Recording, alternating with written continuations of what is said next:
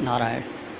तो दुर्योधन अपना सैन्य निरीक्षण करने के उपरांत गुरु द्रोणाचार्य जी के पास स्वयं चल कर जाता है, उनसे बताता है कि यह देखिए, कि हमारे सेना में अमुक अमुक मुख्य मुख्य महारथी अधिरथी यह लोग हैं। नाम गिनाता है कि पहले विपक्ष की सेना को देखें।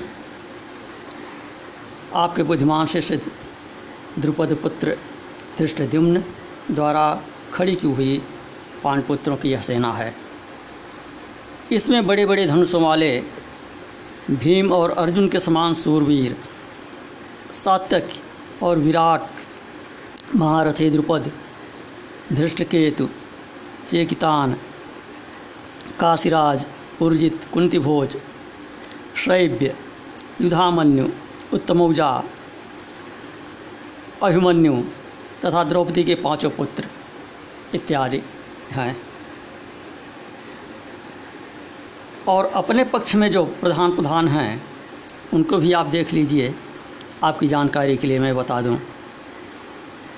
द्रोणाचार्य, आप स्वयं और पितामह भीष्म तथा कर्ण, कृपाचार्य अश्वत्थामा, विकर्ण, सोमदत्त का पुत्र भूरिश्रवा और भी मेरे लिए जीवन की आशा त्याग देने वाले बहुत से सूरवीर अनेक प्रकार के शस्त्रास्त्र सज्जित होकर सब युद्ध में खड़े हुए हैं, सभी चतुर हैं। पितामह भीष द्वारा रचित हमारी यह सेना सभी प्रकार से अजय है। और जो विपक्ष की सेना है, जो मुख्यतः भीम के द्वारा रक्षित है उन लोगों की सेना को हमारी सेना जीतने में सक्षम है, उनको जीतना आसान है। इसलिए आप सभी लोग सब ओर से पितामह भीष्म की रक्षा करें, क्योंकि वही हमारी सेना के मुखिया हैं। तदुपरांत पितामह भीष्म ने युद्ध घोष करते हुए शंख बजाया।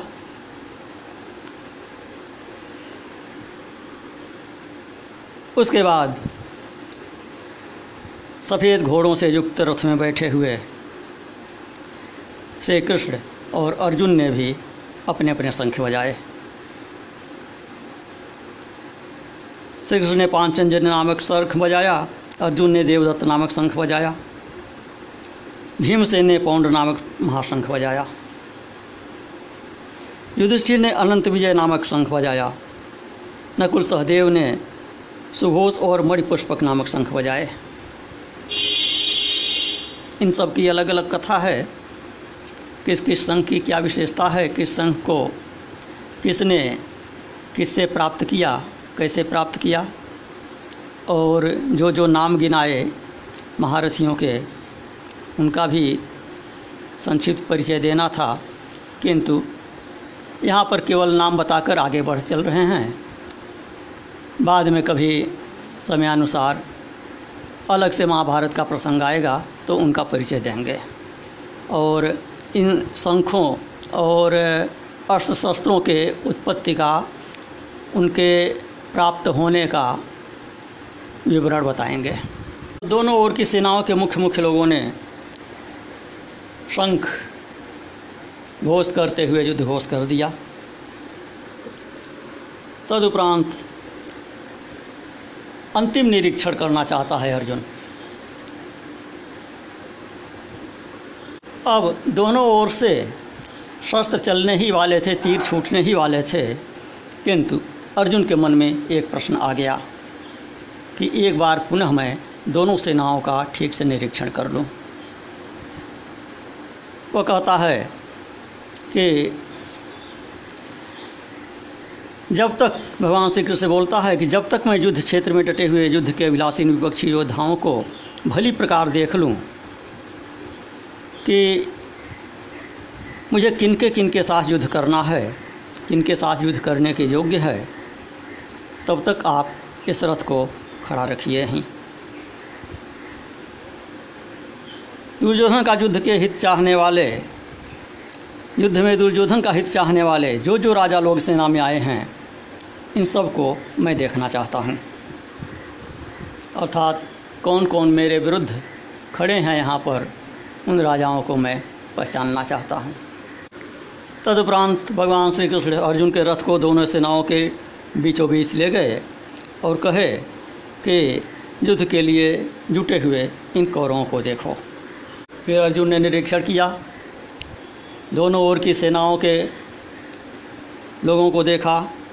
ताऊ, चाचा, दादा, परदादा, गुरु, मामा, भाई, पुत्र, पौत्र, मित्र, ससुर, सुहृद ये सब भरे पड़े हुए हैं दोनों ओर से, एक दूसरे के विरुद्ध खड़े हैं मरने मारने के लिए। अर्जुन शोकमग्न हो जाता है, सबको देखकर मोहग्रस्त हो जाता है और कहता है दृष्टि मम स्वजनम कृष्ण समुपस्थित सीदंति मम गात्राणे मुखम च परिशोषति वेपधुष शरीरे मे रोम हर्षस्य जायते। गांडीवं संस्थे हस्तात्वक्षयुदपरिदह्यते नक्षक्रोम्यवस्थातुं भ्रमतीव च मे मन। हे कृष्ण युद्ध क्षेत्र में डटे हुए युद्ध के विलासीन स्वजन समुदाय को देखकर मेरे अंग शिथिल हुए जा रहे हैं। मुख सूखा जा रहा है। मेरे शरीर में कंपन हो रहा है, रोमांच हो रहा है। हाथ से गांडीव सरक रहा है। मेरी त्वचा में दाह हो रहा है। मेरा मन भ्रमित सा हो रहा है। मैं खड़ा नहीं रह पा रहा हूँ। पैर थरथरा रहे हैं, पैर काँप रहे हैं। खड़ा होने में भी समर्थ नहीं हूँ। लक्षणों को भी मैं विपरीत देख रहा हूँ। तथा युद्ध में स्वजन समुदाय को मारकर कल्याण तो नहीं देख रहा फिर कहता है न कांक्षे विजयं कृष्ण न च राजन सुखानि च राजेन गोविंद किम भोग जीवित वा। कहता है ये कृष्ण, मैं न तो विजय चाहता हूँ, न राज चाहता हूँ, न अन्य प्रकार के सुख चाहता हूँ। हमें ऐसे राज से क्या प्रयोजन अथवा ऐसे भोगों से और ऐसे जीवन से क्या लाभ जो अपने लोगों को मार कर प्राप्त हो? हमें जिनके लिए राज्य, भोग और सुख आदि अभीष्ट हैं वही ये सब धन और जीवन की आशा त्याग कर युद्ध में खड़े हैं। गुरुजन ताऊ, चाचे, लड़के और उसी प्रकार दादे, मामे, ससुर, पौत्र, साले और सभी संबंधी लोग हैं। तो मुझे मारने पर भी अथवा तीनों लोगों के राज्य के लिए भी मैं इन सबको मारना नहीं चाहता, चाहे ये भले मुझे मार दें। मुझे पृथ्वी का क्या तीनों लोगों का राज्य मिल जाए तो भी मैं इन्हें मारना नहीं चाहता। धृतराष्ट्र के पुत्रों को मारकर मुझे क्या प्रसन्नता होगी? इन आत्ताइयों को भी मारकर हमें तो पाप ही लगेगा। यह लोग जो भ्रष्ट चित्त हैं ही, राज्य के लिए कुल का नाश करने के लिए उतारू हैं। ये इसमें पाप नहीं देखते, लेकिन हम लोग तो धर्मनिष्ठ हैं। हमें विचार करना चाहिए। आगे तर्क देता है अर्जुन, गंभीर तर्क हैं। कहता है, कुल के नाश से सनातन कुल धर्म नष्ट हो जाते हैं। धर्म के नाश होने से संपूर्ण कुल में पाप भी बहुत फैल जाता है। पाप के बढ़ जाने से कुल की स्त्रियाँ दूषित हो जाती हैं। स्त्रियों के दूषित हो जाने पर वर्णशंकर उत्पन्न होते हैं। वर्णशंकर कुल घातियों को और कुल को नरक में ले जाने के लिए ही होता है। वर्णशंकर का पिंडदान इत्यादि पितर स्वीकार नहीं करते। अतः पिंड और जल की क्रिया लुप्त हो जाती है। श्राद्ध तर्पण इत्यादि लुप्त हो जाते हैं। श्राद्ध तर्पण के से वंचित पितर लोग अधोगत को प्राप्त होते हैं।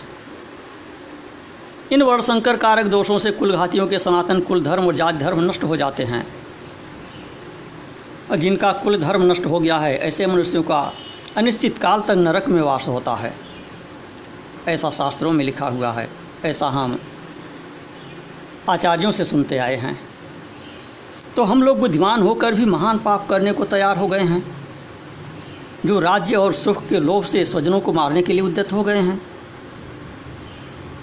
फिर कहता है, यदि माँ प्रतिकार शस्त्र शस्त्र पाड़े धाताशारण्य हन्युस्तन में क्षेम भवेद यदि मुझ शस्त्र रहित एवं सामना न करने वाले को शस्त्र हाथ में लिए हुए धृतराज के पुत्र में मार भी डालें तो मारना भी मेरे लिए अधिक कल्याणकारक होगा। मैं इन्हें नहीं मारूँगा। ऐसा कहते हुए अर्जुन शोक से उद्विग्न होकर रथ से उतरकर बाण सहित धनुष को त्याग कर रथ के पिछले भाग में जाकर बैठ गया। तब इस प्रकार शोकमग्न होते हुए अर्जुन को देखकर भगवान श्री कृष्ण बोलते हैं कुतस्वाकस्मलमिदं विषमेशमुपस्थितम् अनार्यजुष्टम कीर्तिकर्म अर्जुन हे अर्जुन, अनार्यों के द्वारा जो विचार मन में लाया जाता है, उस प्रकार का विचार। अस्वर्ग कर अर्थात नरक प्राप्त कराने वाला विचार, अकीर्तिकर विचार महामोह। इस विषम समय में, विषम स्थल पर तुम्हें कैसे प्राप्त हो गया? यह कश्मल तुम में कहाँ से आ गया? अनार्य जुष्टम स्वर्गम कीर्ति कर्म अर्जुन अजार्य जुष्टम क्यों कहते हैं? अनार्यों वाला क्योंकि अर्जुन आर्य है। कहते हैं कि तुम्हारे मातृकुल में कोई दोष नहीं, तुम्हारे पितृकुल में कोई दोष नहीं, तुम्हारे गुरुकुल में कोई दोष नहीं। तो यह कश्मल तुम्हारे मन में कहाँ से आया? क्या मातृकुल से आया, पितृकुल से आया, गुरुकुल से आया? ये सब तो तेरे पवित्र हैं। फिर यह मोह कहाँ से आया? तो वस्तुतः जन्म जन्मांतरों से अनेक दोष आ जाते हैं। उन्हीं दोषों से ऐसा होता है कि असमय में मोह उत्पन्न होता है किंक कर्तव्य विमूर्ता उत्पन्न होती है। तो इस तरह भगवान ने अर्जुन में वीर रस जागृत करना चाहा। स्वधर्म पालन से संभव अतुल स्वर्ग राज्य निष्कंटक भूराज्य, अक्षय कीर्ति का लोभ देकर एवं स्वधर्मच्युत से संभव नरक, अराज्य और अक्षय अपकीर्ति का भय दिखाकर भगवान ने अर्जुन को युद्ध के लिए प्रेरित किया। फिर भी जब वे युद्ध के लिए उद्यत नहीं हुए, तब भगवान उन्हें विराट रूप का, विश्व रूप का दर्शन कराए ग्यारहवें अध्याय में। भीष्म द्रोण जयद्रथ दुर्योधन आज को निहित दिखाकर, सबको पहले से मरा हुआ दिखाकर, निमित्त मात्र होने की प्रेरणा दी। तो स्वरूप विज्ञान, स्वधर्म पालन और शरणागत का उपदेश देकर अर्जुन के गुप्त वीर भाव को उद्दीप्त किया।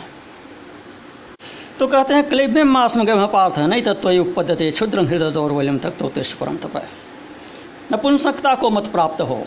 ज़ोर से फटकारते हैं, नपुंसक कह डालते हैं अर्जुन को, ये कहाँ से नपुंसकता तुम में आ गई? नपुंसक मत बनो, तुझ में यह उचित नहीं जान पड़ता। हृदय की तुच्छ दुर्बलता को त्याग कर युद्ध के लिए खड़े हो जाओ। पुनः अर्जुन कहता है, कथं भीष्म हंसंख्य दृढ़ च मधुसूदन यशो हे प्रतियोषाएँ पूजा रहा वरिसूदन। कि हे मधुसूदन मैं रणभूमि में किस प्रकार बाणों से भीष्म पितामह और द्रोणाचार्य के विरुद्ध लड़ूँगा? ये लोग मेरे पूज्य हैं। इन महान भाव गुरुजनों को न मार कर मैं इस लोक में भिक्षा का अन्न भी खाना कल्याण कर समझता हूँ। गुरु हत्वा ही महान भावान, श्रेय भोक्ति भिक्षम पी है लोके हत्वार्थ कामांस गुरु निहैव भुंजिए भोगान प्रतिग्धान इन गुरुजनों को मारकर भी इस लोक में इनके रुधिर से सने हुए धन को मैं नहीं भोगना चाहता। इनके रुधिर से सने हुए राज्य को मैं नहीं भोगना चाहता। हम यह भी नहीं जानते कि हमारे लिए युद्ध करना और न करना इन दोनों में से कौन सा श्रेष्ठ है। भ्रमित हो रहा हूँ मैं, अथवा यह भी नहीं जानता कि उन्हें हम जीतेंगे या वे हमको जीतेंगे। और जिनको मारकर हम जीतना, जीना भी नहीं चाहते वही हमारे आत्मीय धृतराष्ट्र के पुत्र और मेरे पूज्यगण मेरे मुकाबले में सामने खड़े हैं। न चैत दुद्म कतरन्नो गरियो जिद्वा जय में जिद्वानो जयो या ने हत्वा न जय विश्रामस्ते वस्ते अपन खेद हाथ राष्ट्र। किंग कर्तव्य विमूढ़ होकर फिर कृष्ण के फटकारने पर शरणागत होता है। अब शिष्य भाव में आता है। अब तक सखा भाव में था अर्जुन। और सखा भाव तो बराबरी का भाव होता है। तो बराबरी के रिश्ते में ज्ञान नहीं मिलता है। जब तक शिष्य भाव नहीं आएगा, तब तक ज्ञान नहीं मिलेगा। तो कहता है, कार्पण्य दोषोपहत स्वभाव पृछामि धर्म सम्मूढ़ चेता यश्रेयसान्यस्थितम ब्रूहि तन्मे ते अहम साध साधि मांगताम प्रपन्नम। कि कायरता रूप दोष से उत्पत उपहत हुए स्वभाव वाला, तथा धर्म के विषय में मोहित चित्त हुआ मैं, आपसे पूछता हूँ कि जो साधन निश्चित कल्याणकारक हो, वह मेरे लिए बताइए। क्योंकि मैं आपका शिष्य हूँ। आपकी शरण में आया हूँ। मुझे शिक्षा दीजिए।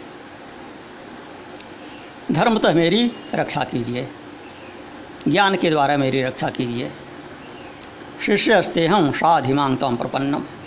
मैं आपका शिष्य हूँ। प्रपन्न हूँ, शरणागत हूँ। मुझे शिक्षा दीजिए। कृपण क्यों कहा? कार्पण्य दोष का यहाँ क्या तात्पर्य है?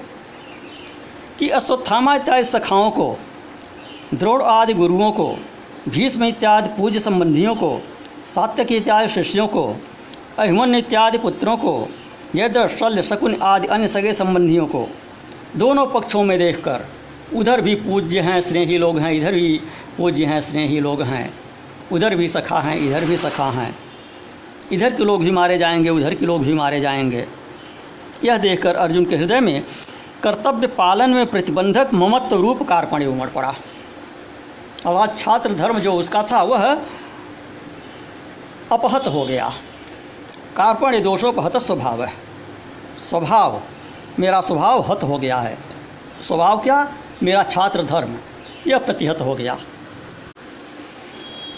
धर्म के संबंध में मेरा चित्त सर्वथा मोहित हो चुका है। मैं आपसे पूछता हूँ, जो वास्तविक श्रेय हो जिसमें मेरा सचमुच में हित हो सके, उसे निश्चय करके कहिए। मैं आपका शिष्य हूँ, आपके प्रति प्रपन्न हूँ। मुझे ठीक दिशा प्रदान कीजिए। मेरा ठीक ठीक मार्गदर्शन कीजिए, मुझे क्या करना चाहिए? मेरी बुद्धि काम नहीं कर रही है। तो कार्पण्य क्या है? कार्पण्य दो तरह का है। एक लौकिक कार्पण्य है और एक पारमार्थिक कार्पण्य है। लौकिक कार्पण्य, लौकिक कृपणता किसे कहते हैं? मक्खी चूस जिसे कहते हैं। कि जो आवश्यक से आवश्यक कार्य के लिए भी धन खर्च न करना चाहे, किसी को देना न चाहे, सब कुछ बचा कर रखना चाहे। तो लौकिक कार्पण्य यह है कि जो लेश मात्र भी अपने धन की हानि नहीं सह सकता। वह कृपण होता है। और पारलौकिक कार्य का कार्पण्य क्या है? पारमार्थिक कार्पण्य क्या है? कि जो आत्मा को जाने बिना इस संसार से चला जाता है, जीवन पूर्ण कर लेता है, उसे कृपण कहते हैं। अर्थात भगवान को जानने के लिए, आत्मा को जानने के लिए, परमात्मा को जानने के लिए उसने अपने शरीर और अपने समय का लेस मात्र भी खर्च नहीं किया। इसलिए पारमार्थिक रूप से वह कृपण है। याज्ञवल्क जी कहते हैं मृदारण्य में गार्गी से, यो वा ये तदक्षरम गार्ग्य वैदित्वा स्मालोकात प्रैस्य कृपण। यह गार्गी, जो इस विनाश रहित अक्षर संज्ञक ब्रह्म तत्व को जानकर, न जानकर, अर्थात इस प्रणव को जाने बिना इस लोक से प्रयाण कर देता है, अर्थात शरीर छूट जाता है, जिसका जो आत्मज्ञ नहीं हो पाता है। इस आत्मा को जानने के लिए समय और सद्बुद्धि का उपयोग नहीं कर पाता है। वही कृपण है।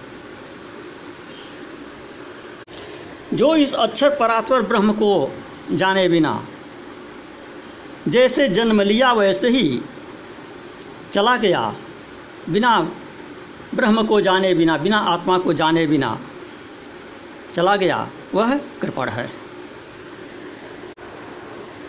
तो मनुष्य ब्रह्मात्म तत्व को जाने बिना इस लोक से क्यों चला जाता है? क्योंकि वह इसके लिए समय व्यय नहीं करता, इसके लिए बुद्धि का प्रयोग नहीं करता। सिनेमा में समय खर्च कर देंगे। अन्य उल जुलूल कर्मों में समय खर्च कर देंगे। धन भी खर्च कर देंगे।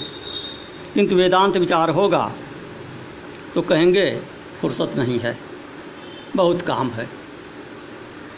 बहुत से लोग हमसे तुलना करने लगते हैं, अरे, आप तो खाली बैठे हैं। आपको काम में क्या है? सही बात हमें काम तो नहीं है।